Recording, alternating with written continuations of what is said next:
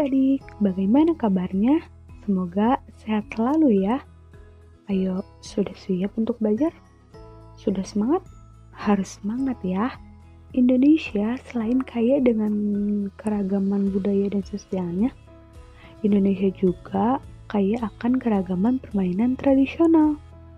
Permainan tradisional ada yang dimainkan perorangan dan ada juga yang dimainkan secara berkelompok. Permainan tradisional perorangan contohnya engklek, egrang, gangsing, dan layang-layang. Ada yang tahu engklek itu apa?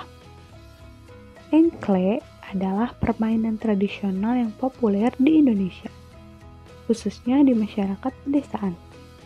Permainan ini dapat ditemukan di berbagai wilayah di Indonesia, baik di Sumatera, di Jawa, Bali, Kalimantan, dan Sulawesi.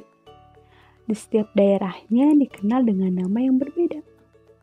Kalau di daerah kakak disebut sondlah. Ada yang tahu? Ada yang tahu? Lalu ada egrang. Egrang merupakan permainan tradisional yang menggunakan galah atau tongkat ketika berjalan. Egrang dilengkapi dengan tangga tempat berdiri.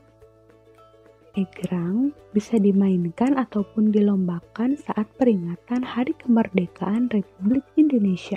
Permainan egrang merupakan permainan yang melatih keseimbangan. Hayo, anak milenial tahu nggak sih permainan yang tadi disebutkan? Agak jarang diaplikasikan lagi sih ya permainan tradisional. Selain permainan tradisional yang perorangan, ada juga permainan tradisional yang berkelompok. Di antaranya bentengan dan ular tangga. Bentengan adalah permainan yang dimainkan oleh dua grup, masing-masing terdiri dari empat sampai delapan orang.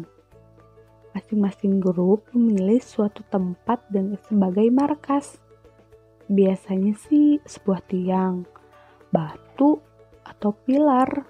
Dalam permainan ini biasanya masing-masing anggota mempunyai tugas seperti penyerang, mata-mata, pengganggu, dan penjaga benteng.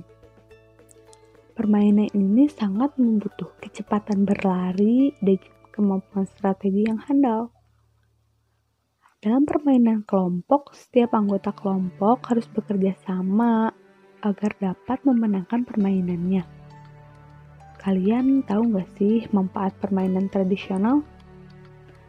Ya, salah satunya untuk melestarikan budaya bangsa Indonesia dan berolahraga sambil bermain.